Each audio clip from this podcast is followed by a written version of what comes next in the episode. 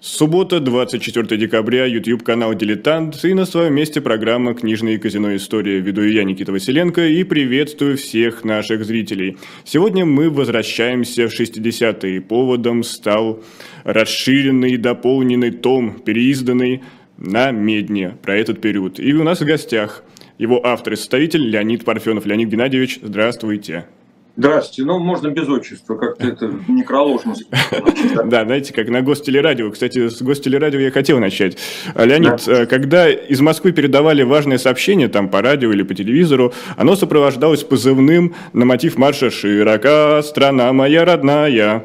Там было несколько позывных, потому что еще бывало, что интервидение, а, были там позывные, ну, там было ну, разное. Ну да. Ну, ну, ну, в принципе, очень часто вот это... Пам, тем, тем не менее, да-да-да. Пам-пам-пам-пам-пам-пам. Почему-то так было принято. И подмосковные вечера на маяке таким же макаром были. И вот, вот эти позывные, они притягивали публику к радиоприемникам, к телевизорам. И вот для меня подобным позывным стала фраза «события, люди, явления, то, без чего нас невозможно представить и еще труднее понять». И как появилось это без малого мантра? Не знаю, я как-то складывал. Ну, сначала пришла в голову вот эта история феноменологии, да, это представление, это как раз и были с начала 60-е годы, с них начиналось.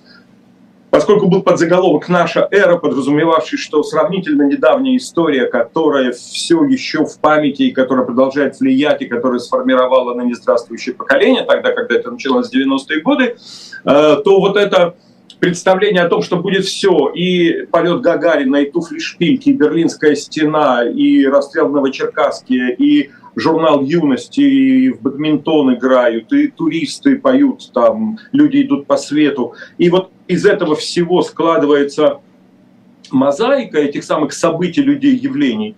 Ну, вот так как-то оно и придумалось. Была еще такая советская песенка из чего же, из чего же, из чего же сделаны наши мальчишки. Ну и потом дальше из стрелялок, чего-то, ра та та та Потом из чего же, из чего же сделаны наши девчонки, и там тогда опять тоже из каких-то там фанфиков тогдашних, секретиков и не знаю там чего. Э, ну и вот уже сколько это, 25 лет назад было, когда эта мантра придумывалась. Э, э, как, каким-то образом вот так она выложилась.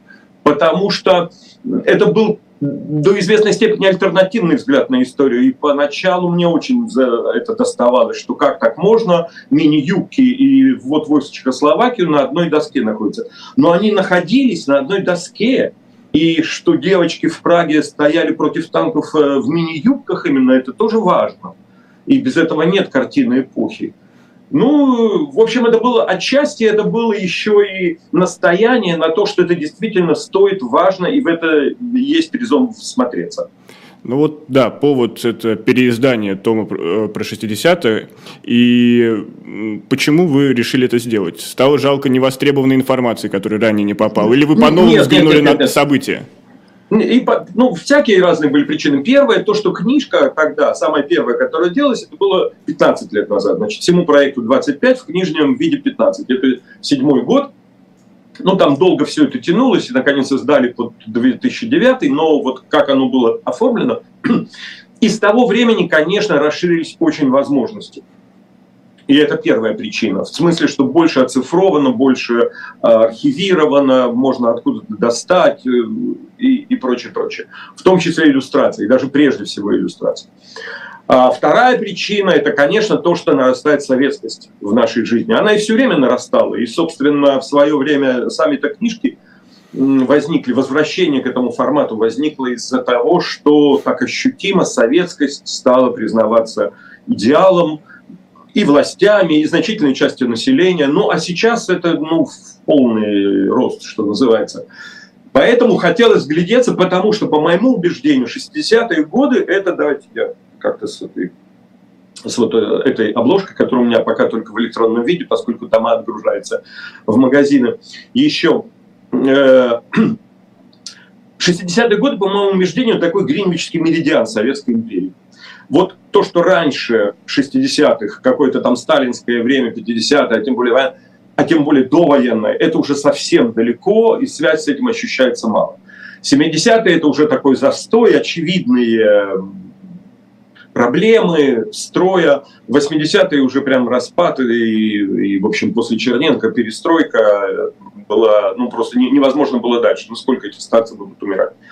Вот. А в 60-е это еще вполне бодрая империя, над ней не заходит солнце, действительно, она и во Вьетнаме свои дела имеет, и, и на Кубе. И это такой еще вполне себе революционный романтизм, когда последний раз, особенно советская интеллигенция, поверили в революцию и полюбили ее. Вот. И все это было по Такуджаву комиссары в пыльных шлемах. А потом э, в конце этого же периода под Акуджаву уже впервые полюбили белых. Ваше благородие, госпожа удача, это тоже Акуджава, это 69-й год как раз самый конец десятилетия. И вот эти надежды на еще социализм, который, конечно, временами давал по зубам э, своему там, населению уверенному, поскольку фактом рождения люди были обречены на социализм, и в этом смысле расстрел Новочеркасска или вот выход Чехословакии, который до срока закончит 60-е годы с их надеждами на другой социализм, на возможность оглавления, это тоже, это тоже эта эпоха когда власть, когда этот так называемый исторический выбор считает себя вправе настаивать на своей абсолютной правоте и подавляет э, всякие сомнения в этой правоте и наказывает тех, кто пытается э, пойти вспять, ну и вообще выступить против чего бы то ни было, даже со вполне себе конкретных вещей, как повышение цен на мясо и масло со снижением расценок, как произошло в Новочеркасске. Так что это со всех сторон поучительное время, и получился самый большой том в результате. Это 320 страниц, никогда мы за 300 не уходили, и 720 иллюстраций, а никогда и 600 не набиралось. Вот. Это все равно, конечно, были очень пестрые тома, но тут вот прям это, это наверное... Здесь прям настоящий бразильский форма, карнавал. Высшая форма этих, э, этого формата за все 11 томов, которые до сих пор довелось сделать. Леонид, а согласны ли вы с таким утверждением, что для мира 60-е это по-настоящему была весна? Весна мировая во всех смыслах. Потому что было торжество прогресса, мы наблюдали космическую гонку, которая завела нас, я имею в виду нас, как человечество, на Луну. Мы наблюдали разрядку, которая получилась после, случилась после Карибского кризиса.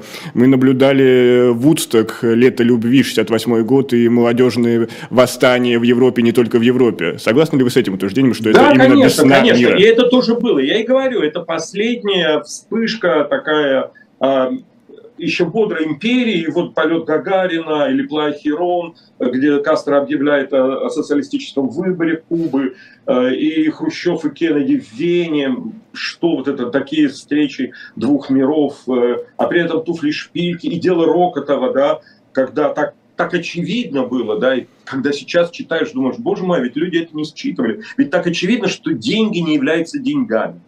И что курс рубля к доллару не имеет вообще ничего общего с этим, да, и что, и что деньги это в общем ничто, важно, к, к чему ты имеешь доступ. Это, вот это, а при этом э, квартира Хрущевки и впервые индивидуальная, а, отдельная квартира со всеми удобствами, да, то, что называлось мечта, и торжество такого советского индивидуализма при всем коллективистском э, пафосе, да, а при этом и Берлинская стена. Вот эти качели, это, конечно, очень интересно и и драматично, и, ну, и здесь вот всякого намешано. Это очень яркая и очень богатая эпоха, и да, поэтому ее и хотелось так вот сделать. Как раз то, что вы говорите, а, вот это 67-й, 68-й, такие тут файлы. Ну вот пятидневка.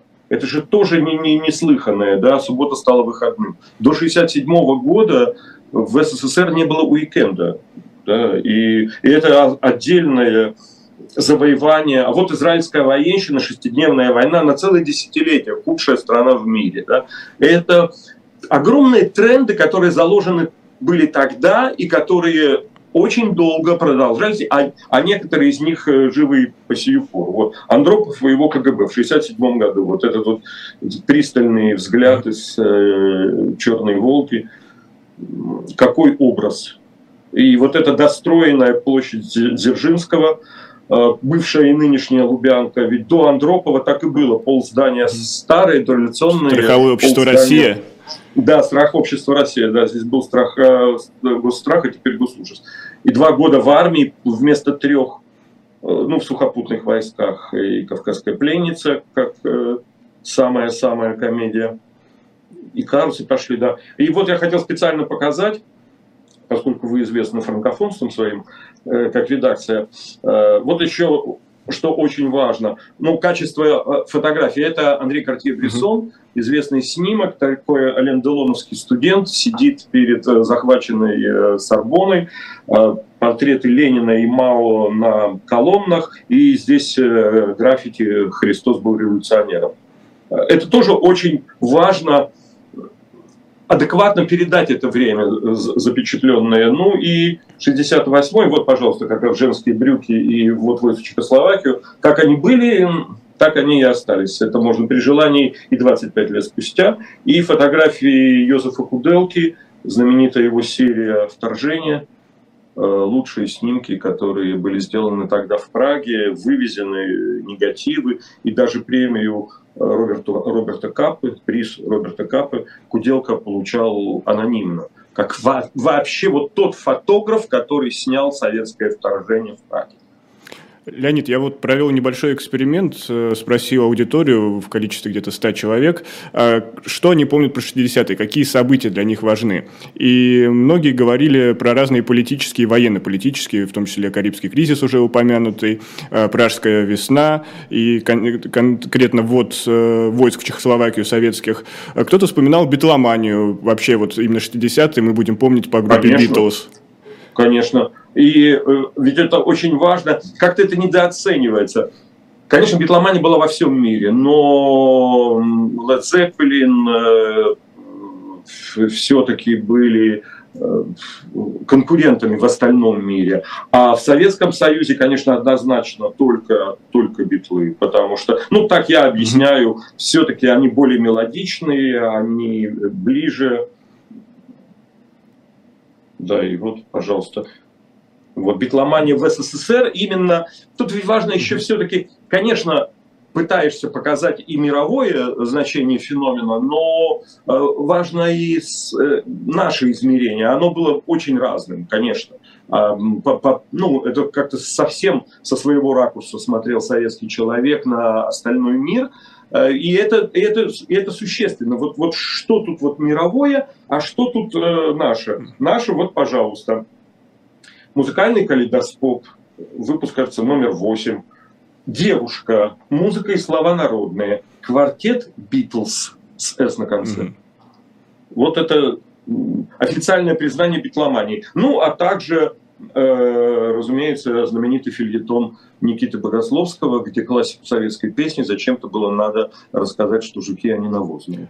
А ну, был буквально, буквальный угу. перевод, что да. битлы это, это жуки, вот, а они жуки навозные. Очень странно, вроде рабочие парни из Ливерпуля могли бы э, использовать Ну, вот не образ. знаю, вот когда-то когда-то советская э, пресса как-то очень похваливала альбом «Стена». Mm-hmm. Вот считалось, что тут они поют о, о тупике капитализма и об обездоленности, о стене, которая стала между людьми, и, ну, в общем, о, о, о тяготах западной жизни.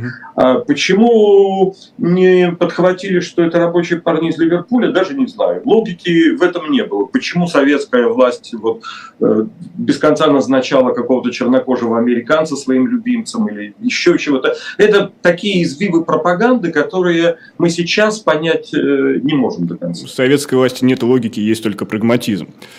И вот э, я как раз почему вспоминал вот этот опрос э, про события, там, и, конечно, без космической гонки не обошлось. А, хотел спросить, а кто ваша фокус-группа? Как вы определяли с командой, какие события взять, а какие оставить, к сожалению, вне вы книги? Знаете, вы знаете, ну, стараешься так, это раньше было такое объяснение про телепередачи, что они должны быть интересны и пионерам, и пенсионерам, да, потому что кто включил телевизор, тому и должно быть интересно, в принципе, да.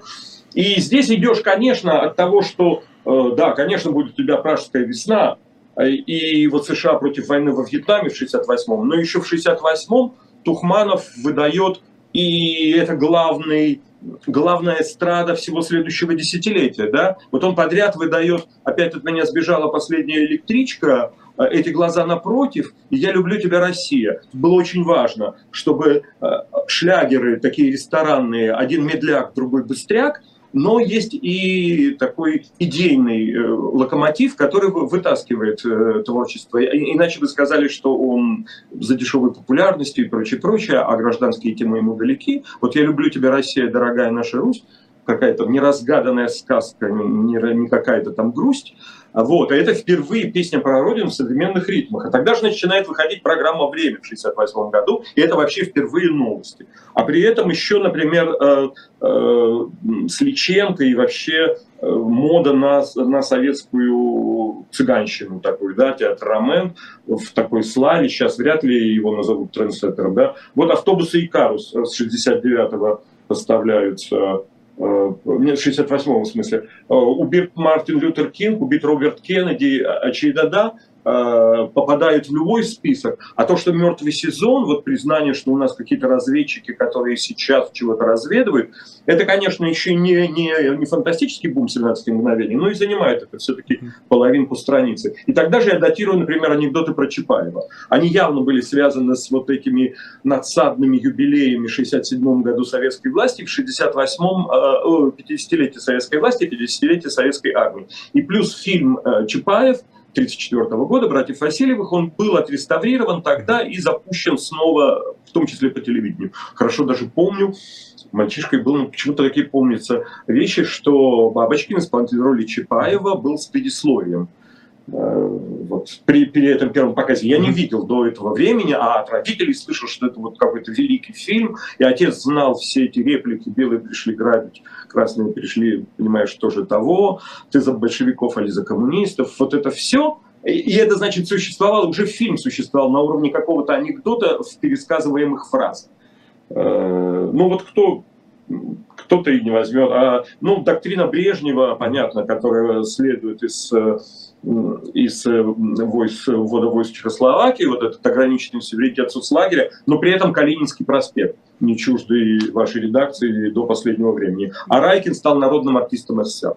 И это была все-таки, ну, это была разрешенная дерзость. Да, все-таки это были самые Э, острое подцензурное слово тогдашнего СССР. И это тоже для представления о том мире, над чем смеялись, над чем было можно, над чем нельзя, как повторяли это все, вкус специфический, да, это признание дефицита. Это, это не просто так, это штука, которая выходила из э, кухонных разговоров, что ничего не достать, и не, ну, то есть, в смысле, купить вообще ничего невозможно, а надо что-то доставать, но и достать не, не удается. И этот монолог, когда через завсклад, через директор магазин, через туалет-обувной отдел достал дефицит. Слушай. И он такой общий кавказский акцент, вот он в папахе, э, в самолете сидит, рассуждает, и за это дают народного артиста СССР ну, это для того времени да. круто. Что бы а сейчас а дали за слово дефицит, вот я даже не подозреваю. Весь четырехтомник Хемингуэя угу. вышел в один год. И вот эти портреты, они продаются официально в книжных магазинах. Э, то есть в белой рубашке, когда такой сидит более общий план, расстегнутый ворот, вот такой, да, примерно, и, и этот вот свитер грубой вязки. На самом деле, как я узнал, это, оказывается, аж диоровский свитер или сам издат, или вот первые индейцы ГДР поскакали по отечественным экранам. Бойко Митич, Митич. это. Да, вяжем сами, вот эти все, Фантомас. Грушинский фестиваль, да, это огромная вещь для того времени. Это, ну, такой... Это целый культурный пласт. Стилем, камертон такой, да, да, да, да. Вот это, вот мы тут все собрались, и мы поем под гитару свое, а не ваше официальное, которое из радио. Это, это все тоже это все тоже черты уклада жизни, без которых нельзя, и которые, ну, такая официальная академическая наука, не, не столько официальная, сколько, в принципе, академическая. Вот история как история, вот история от Института истории АН СССР, она, э, или там РАН, она такие вещи не ловит, конечно. А вот вы упомянули, что ТВ-программа, телепрограмма должна быть интересной для пионеров и пенсионеров. И в этом плане хотел спросить, а в чем для вас разница в подготовке выпуска на медне для YouTube, для, не знаю, в каком-то ТВ-формате и именно работа над книгой? Ну, вопрос картинки прежде всего. Чем окартинивать? Очень часто какие-то вещи гораздо скромнее, потому что обэкранить нечем. А иногда, а иногда наоборот могут протянуться, потому что там вот песня может быть целиком, и можно позвать какого-то современного исполнителя, чтобы он перепел, не знаю, вот сейчас у нас э, группа порнофильмы пела э, это для 31 года, он выйдет 26 числа по плану, если все будет, слава богу. Э, значит, да, это в 31-м Оскар Строк э, пишет э, тангу для Петра Лещенко. Угу. И вообразите порнофильмы, представляете стилистику Панки. пения, да, порнофильмов, которые поют был день осенний, и листья с кленов опадали, в последних астрах, но ну, я так не могу. А, а он на таком форсаже, что гремелка была последняя, он там развелся, думаю, боже мой, ну человека сейчас же весь голос кончится. А он как вышел в, в павильон, в студию, когда встал, и там такое открылось. Что ж, вот ждем люди выпуск. Любят свое, люди любят свое ремесло, и так приятно в таких случаях работать, что Петру Лещенко и Оскару Строку не слышал, не, не, не снился такой форсаж, такой разрыв аорты. А вот Анжелика. Работа с архивами. Работа с архивами. Насколько сейчас сложно делать это, в том числе не находясь в России? Понятно, что есть команда, но и в России архивы закрываются от э, людей, от исследователей. Ну, во-первых, э, все-таки это о той памяти, которая более-менее открытая. И, скажем, вот хоккей с Чехословакией, феномен 69 -го года, когда оба раза при встрече сборных, э, сборная ЧССР, как тогда называлась, а, выигрывает у сборной СССР. Это такая хоккейная месть за танки в Чехословакии. Ну, это же все открытое. Наверное, сейчас не будут этим особо гордиться. Ну уж так разве закроешь? И Гусак, э, Густав Гусак пришел к власти в результате. Это было волнения, которые вызвали эти, эта победа, и такие антисоветские выходки антисоциалистических элементов, там по всяческих там шлемовала пропаганда, они привели к тому, что Дубчика наконец э, сумели сместить. И вот э, это, это Вацлав Недоманский, и по тогдашней присказке у Советского Союза две главных проблемы – Доманский и Недоманский то есть остров, э, из-за которого вражда с Китаем, которая дошла до, как там называли, Первая социалистическая война, и вот этот очень неудобный игрок э, сборной Чехословакии. Так что вопрос скорее это доступа к фотобанкам мировым э, часто, который, увы, тоже грозит санкциями и тогда это будет уже просто невозможно технически. Ну вот я приведу конкретный пример. Я в этом году делал проект, посвященный Карибскому кризису, и столкнулся с тем, что с американской стороны материала больше, чем предостаточно. Та же книга Роберта Кеннеди «13 дней», где он буквально как в формате дневника описывает все, что происходило в Белом доме и на совещании у его брата. А с советской стороны э, практически ничего. Некоторые какие-то телеграммы э, которые, или сборники протоколов ЦК, где практически все выморано и вычеркано. Ну, то, вот в этом плане насколько было тяжело? Тяжело? Ну, опять-таки, я все-таки занимаюсь э, с той историей, которая влияла на массы людей. Я тут не открытие совершаю, пытаюсь объяснить, что это значило для э, массового сознания, для того, какой-то опыт, да, вот мы прошли через что-то, и это навсегда осталось опытом, и теперь мы с этим опытом пойдем дальше. Вот такие вещи мне нужны.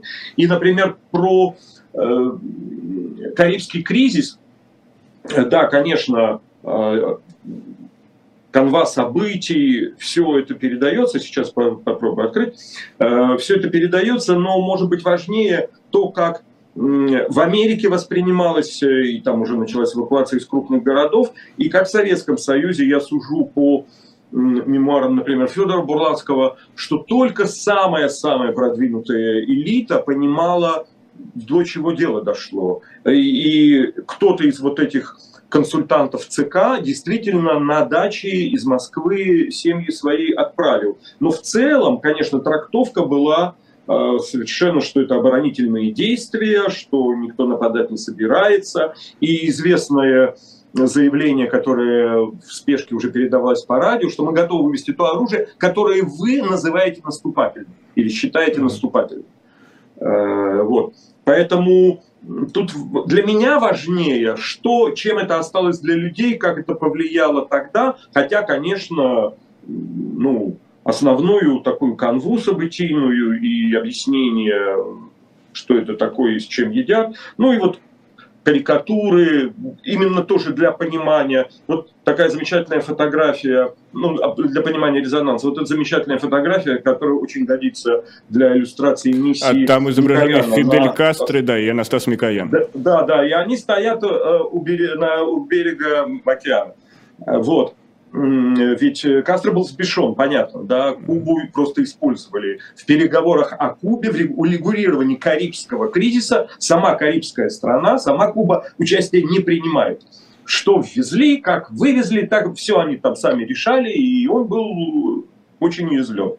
И его как-то уговаривать, что типа все норм, живем дальше, отправлялся Микоян. И, собственно, частью его миссии было, что мы все-таки гарантируем тебе не вторжение, что мы с американцами, да, договорились без тебя про тебя, но все-таки мы твои интересы отстояли, и вот мы точно знаем, что они не будут вторгаться, и мы не позволим, и, и, и прочее, прочее. И все равно это была очень трудная миссия. Известно, что он не смог даже отлучиться на похороны своей жены, как известно, Анастас Иванович Микоян. Ну, как-то уладил, да, у Кастро особенно и выбора не было, кто бы еще бы с ним потом дальше возился. А вот э, из сегодняшнего дня вот этот карибский кризис и то, что мировые лидеры пришли к компромиссу, он как-то по-другому воспринимается на фоне да, всего, конечно. что в 2022 как... году? Конечно, конечно, конечно. Там никто оружием не бряцал, никто не, не бравировал никто скрытых и открытых угроз э, оппоненту не посылал. И все-таки там была поразительная ответственность, да, и даже импульсивный Хрущев, который сам это всего хотел и, и говорил, что ракеты из Турции, вот он на Черноморском побережье, они прямо на него нацелены, и вот запустим американцев в штаны ежа, и, и, и его боязнь, что Кубу мы потеряем, он прямо понимал ее как сателлит, как свой, как свой форпост. Вот, даже он все-таки понимал, что там типа пужай, пужай, но всерьез не доходи. И сам потом в мемуарах оправдывался, хотя оправдываться ему, казалось бы, не перед кем. Да, советская доктрина всегда полагала себя правой, а, но даже в мемуарах, потому что я и не собирался, я и все, ну ведь я же добился, они же с, из Турции ракеты убрали, ну так значит все, мир, дружба, жвачка снова, да, ну просто они сами первыми типа начали. Ему было важно не, не выглядеть в этой истории агрессором, когда он смотрел задним числом на случившееся. Ну или, во всяком случае, на, как там, застрельщиком кризиса, назовем это так. В нашей программе «Книжный казино истории» мы стараемся обращать внимание на те сюжеты, которые становятся актуальными для нас сегодняшних.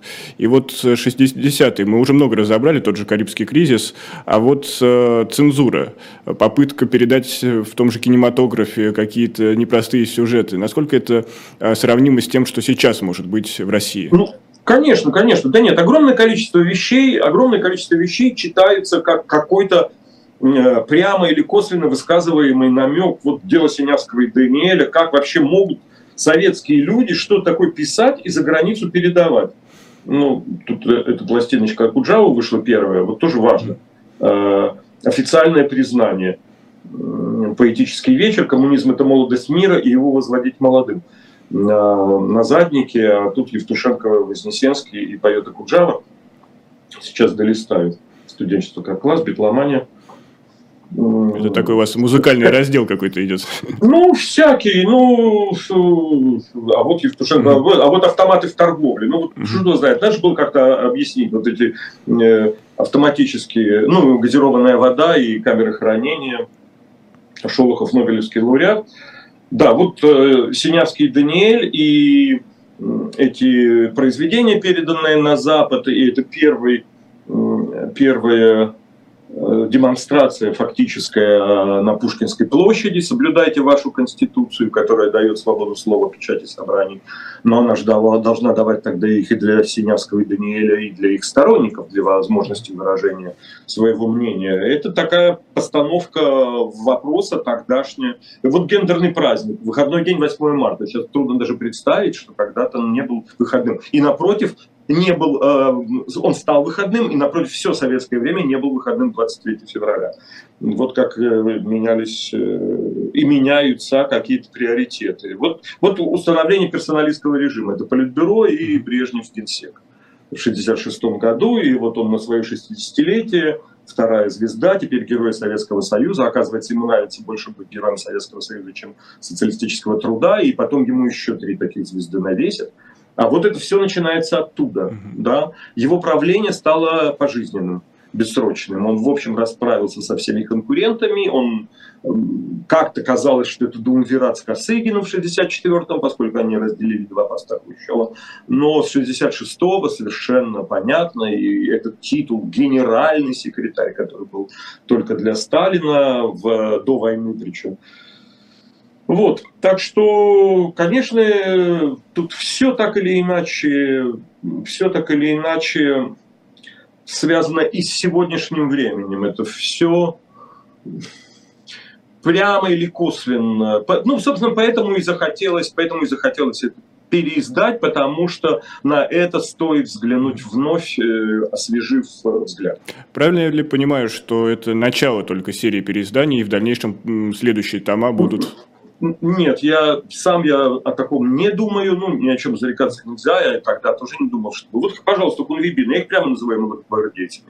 Вот это шельмование, кто-то объявлен ревизионистом, ну, в, тогда, в этой вот терминологии маоистской, да, их можно забивать палками и, и как угодно шельмовать, и выбрасывать из окон, и вот позорные Берзебау привешивать, на стадионе выставлять как э, предателей, агентов, кем угодно э, можно теперь это э, называть. Вот ату его, вот есть разрешенные жертвы, заведомые, это не сегодня началось, как шельмовали Немцова в свое время у нас тоже.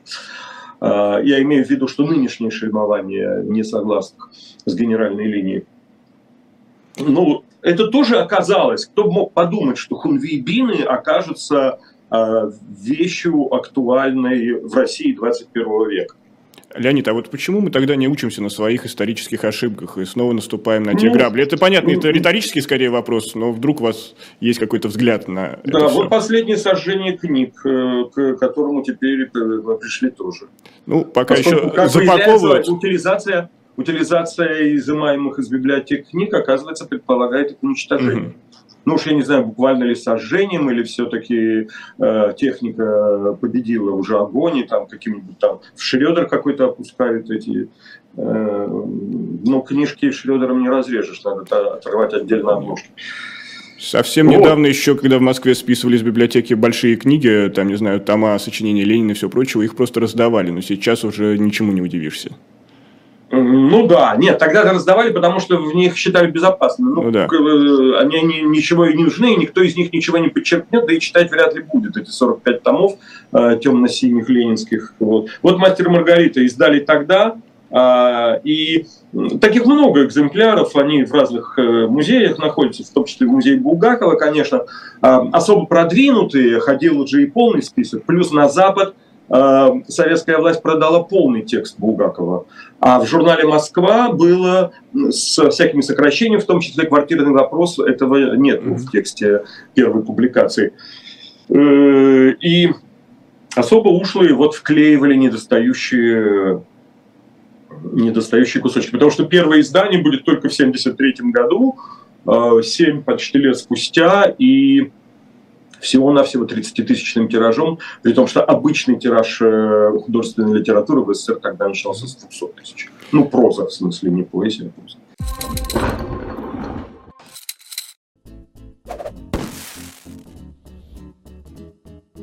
Мы издаем книги с 2008 года, и за это время научились делать их действительно классно.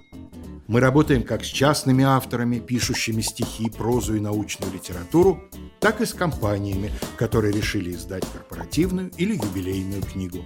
Для нас нет разницы, профессионал вы или начинающий автор. Хотите заказать одну книгу или тысячу, сложную книгу или простую, мы найдем свой подход к каждому – мы выслушаем ваши пожелания, предложим варианты под разный бюджет, разработаем концепцию и дизайн, произведем продукцию высочайшего качества и поставим ее вам в удобной упаковке, строго соблюдая сроки.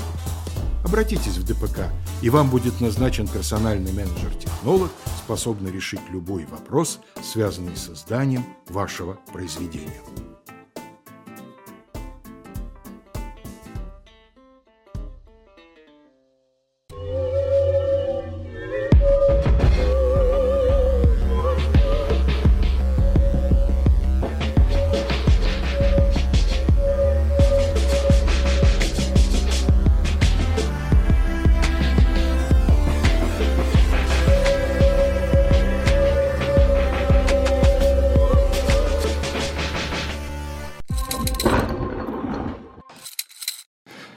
Еще 60-е это в том числе большое такое антивоенное движение, в том плане, что нет там не про партию, которая главный борец в деле за мир, а то, что появилось, например, в произведении Евтушенко «Хотят ли русские войны», появилось много хорошего советского кино, и везде был какой-то а, такой антивоенный пафос, посыл. А почему это вот стало забываться? Вроде бы э, все продолжают смотреть, все это в памяти живет.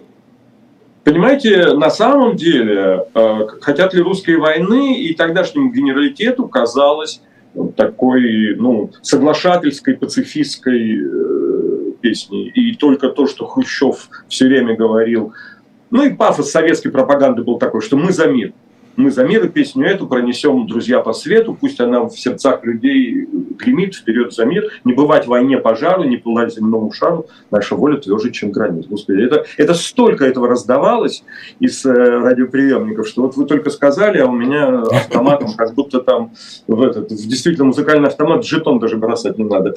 Вот. Хотят ли русские войны, это Хрущева моя любимая песня, потому что эм, при при гонке вооружений, в которой, конечно, Советский Союз участвовал на равных. Более того, он был тогда догоняющей стороной, хотя все время пытался сделать вид, что паритет и даже обгоняет. И считается, что в результате деятельности Пеньковского американцы поняли, что переоценивают советский ядерный потенциал. Но тогда была жива война в памяти. Тогда война была не горючим нового патриотизма, а то, чего не может быть. Вот э, можем повторить, это немыслимое было. Ну как можем повторить? А с нами что тогда будет, если мы, ну в смысле, нам повторить, дойти до Берлина?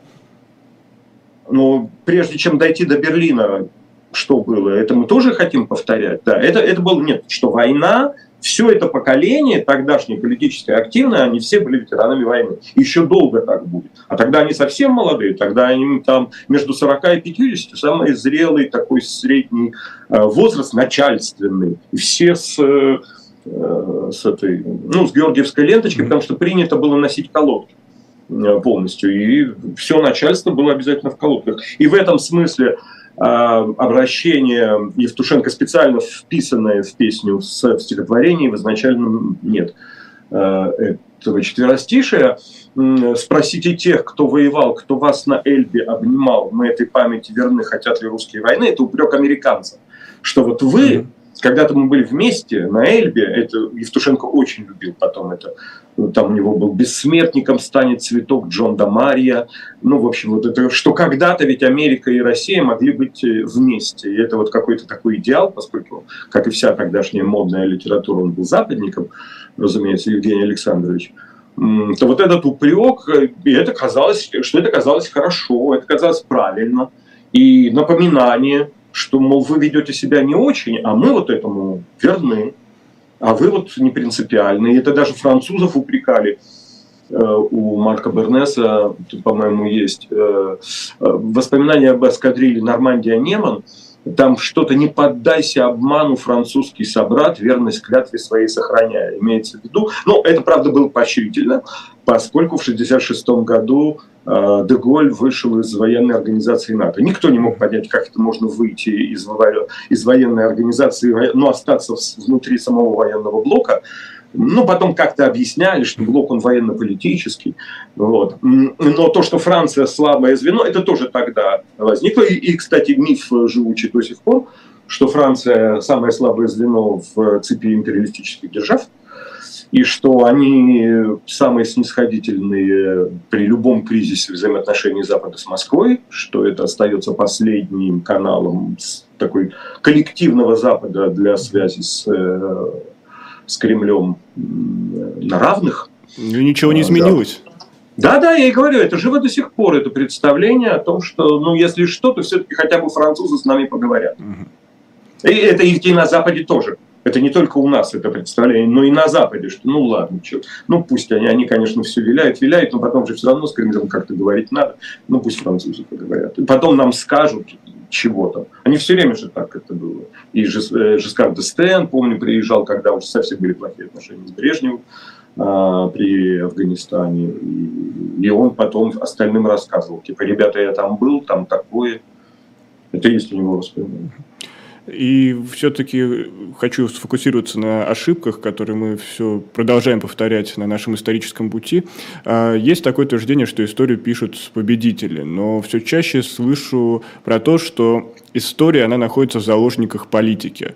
Вы с этим согласны? Может быть, это та самая беда, ну, которая... Ну, по-всякому бывает, по-всякому бывает. Ведь, ну, на, на всякий роток не накинешь платок, что называется я пытаюсь все-таки... Это, это тоже, наверное, политический взгляд, когда ты смотришь на 60-е и, может быть, лишний раз подчеркиваешь, ну, так, не очевидно, но, что называется, подсвечиваешь какие-то параллели с сегодняшним днем. Но журналистика, даже если она про эпоху 60-50-летней давности, она все равно про современность. Да? Она будет только про ту историю, которая до сих пор жива, до сих пор влияет, до сих пор наша. Поэтому был этот подзаголовок «Наша эра».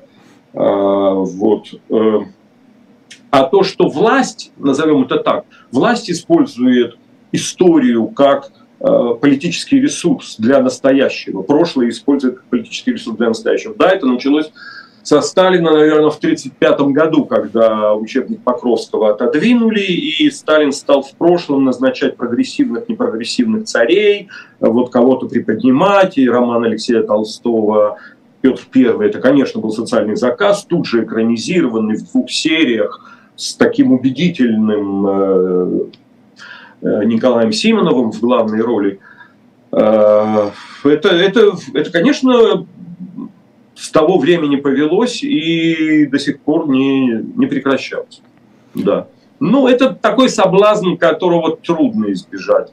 Э, в любой системе почти. Она всегда склонна задним числом опираться на какие-то примеры в прошлом и кого-то приподнимать. И, ну вот неспроста во Франции нет ни одного памятника Наполеону Третьему. Ну, а, то, что, а то, что, да, то, что аэропорт должен э, носить имя Шарля де Голля, это тоже, ну, в известной степени политическое решение. Вот кого мы считаем, это действительно так, он основатель Пятой Республики, вот творец нашего государства. Это звучит почти как раньше там ордена Ленина, метрополитена имени Ленина. Ну, теперь у нас есть Москва, Шереметьево, аэропорт имени Александра Сергеевича Пушкина. Вот это перебор, потому что оно, оно уже и так Шереметьево. Зачем оно еще имени Пушкина, это совершенно непонятно. Все равно, Можно было Потемкина, называют... Таврического, не знаю, там да, сделать. Да, это все равно называется, все равно называется, что поехали в Шереметьево. Никто не скажет, mm-hmm. что поехали в аэропорт имени Пушкина. Если бы он бы с самого начала был бы аэропорт Пушкин, в кавычках, mm-hmm. или Пушкинский, ну, другое дело. А они когда-то были названы по этим деревням подмосковным, и с этим это, это теперь не вывести, не, не вытравить.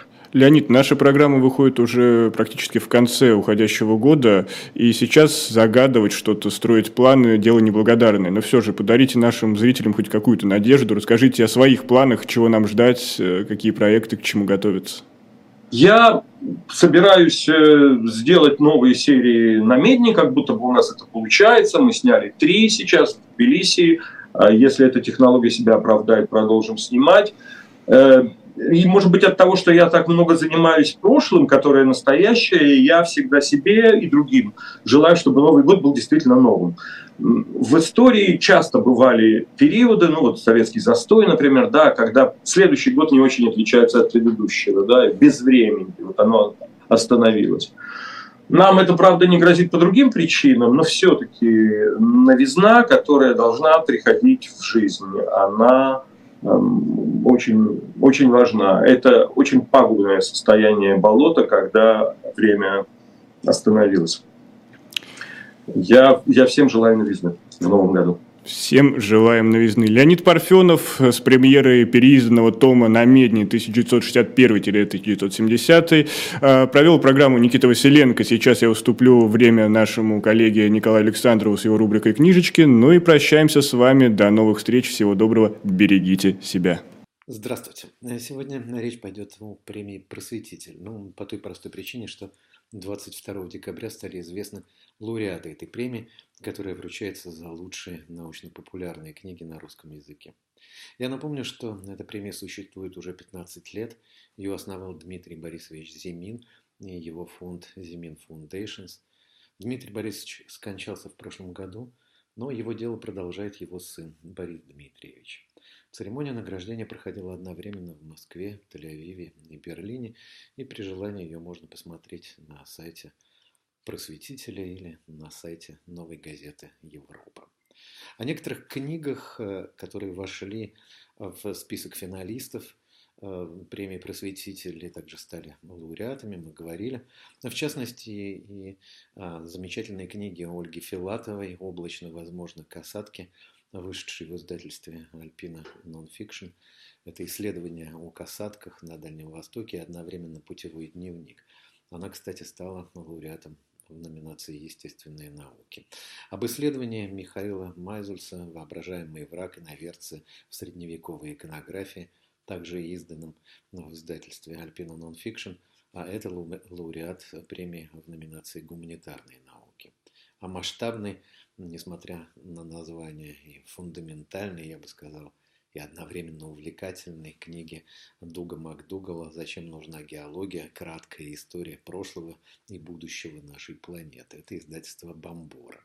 А Дугал МакДугал, его книга, а, стал лауреатом в номинации «Естественные науки. Перевод». И, кстати говоря, премии получили редакторы и переводчики.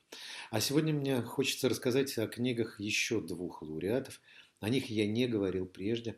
Во-первых, это книга Дугласа Смита, вышедшая в издательстве «Корпус». Она называется «Российская миссия. Забытая история о том, как Америка спасла Советский Союз от гибели». Речь идет о голоде в Поволжье э, в 1921-1922 годах. Открывается эта книга небольшим рассказом о том, как весной 1922 года Генри Вольфс, школьный учитель истории из Агави, несколько недель путешествовал по Самарской губернии, которая находится на Волге в нескольких сотнях километрах э, к юго-востоку от Москвы, и обнаружил случай каннибализма. Путешествовал он не просто так, он был сотрудником американской администрации помощи – эта организация была приглашена в Россию советскими властями. На протяжении двух лет она кормила более 10 миллионов мужчин, женщин и детей на территории площадью свыше 2,5 миллионов квадратных километров, руководя самой крупной на тот момент гуманитарной операцией в истории. Деятельность э, американской администрации помощи предотвратила катастрофу неизмеримых масштабов, гибель миллионов людей – и серьезные общественные волнения, которые могли бы возникнуть и уже возникали. И вполне вероятно, э, это привело бы к краху советского государства. А еще одна книга, тоже лауреат просветителя в специальной номинации «Политпросвет» с очень длинным названием «20 век. Проработка прошлого, практики переходного правосудия и политика памяти в бывших диктатурах. Германия, Россия, страны Восточной и Центральной Европы. Ее выпустило издательство «Новое литературное обозрение», а написала Евгения Лезина. Как впишет в предисловии Лев Гудков, камертоном всего исследования можно считать вопрос Варлама Шаламова. Разве уничтожение человека с помощью государства не главный вопрос нашего времени, нашей морали? Первая часть книги посвящена опыту критического осмысления национальной истории и демократизации политической культуры в послевоенной Германии. В ней приводится обзор мер по денацификации, принятых союзниками в западных оккупационных зонах, а также анализируются факторы, оказавшие наибольшее влияние на формирование исторического дискурса о Холокосте и Второй мировой войне. А во второй части речь идет о мерах правосудия переходного периода, реализованных в бывшей Восточной Германии и других бывших социалистических странах Центральной и Восточной Европы после падения железного занавеса. Ну и в фокусе анализа оказывается опыт иллюстрации, открытия архивов, э, Компартии, органов госбезопасности в странах бывшего соцлагеря. Иными словами, в этой книге речь идет не только о государственных структурных изменениях в бывших тоталитарных государствах, но также и прежде всего об огромной работе, огромном опыте по преодолению тоталитарного сознания. И это кажется сегодня особенно актуальным. На этом все. Я прощаюсь с вами. Всего доброго.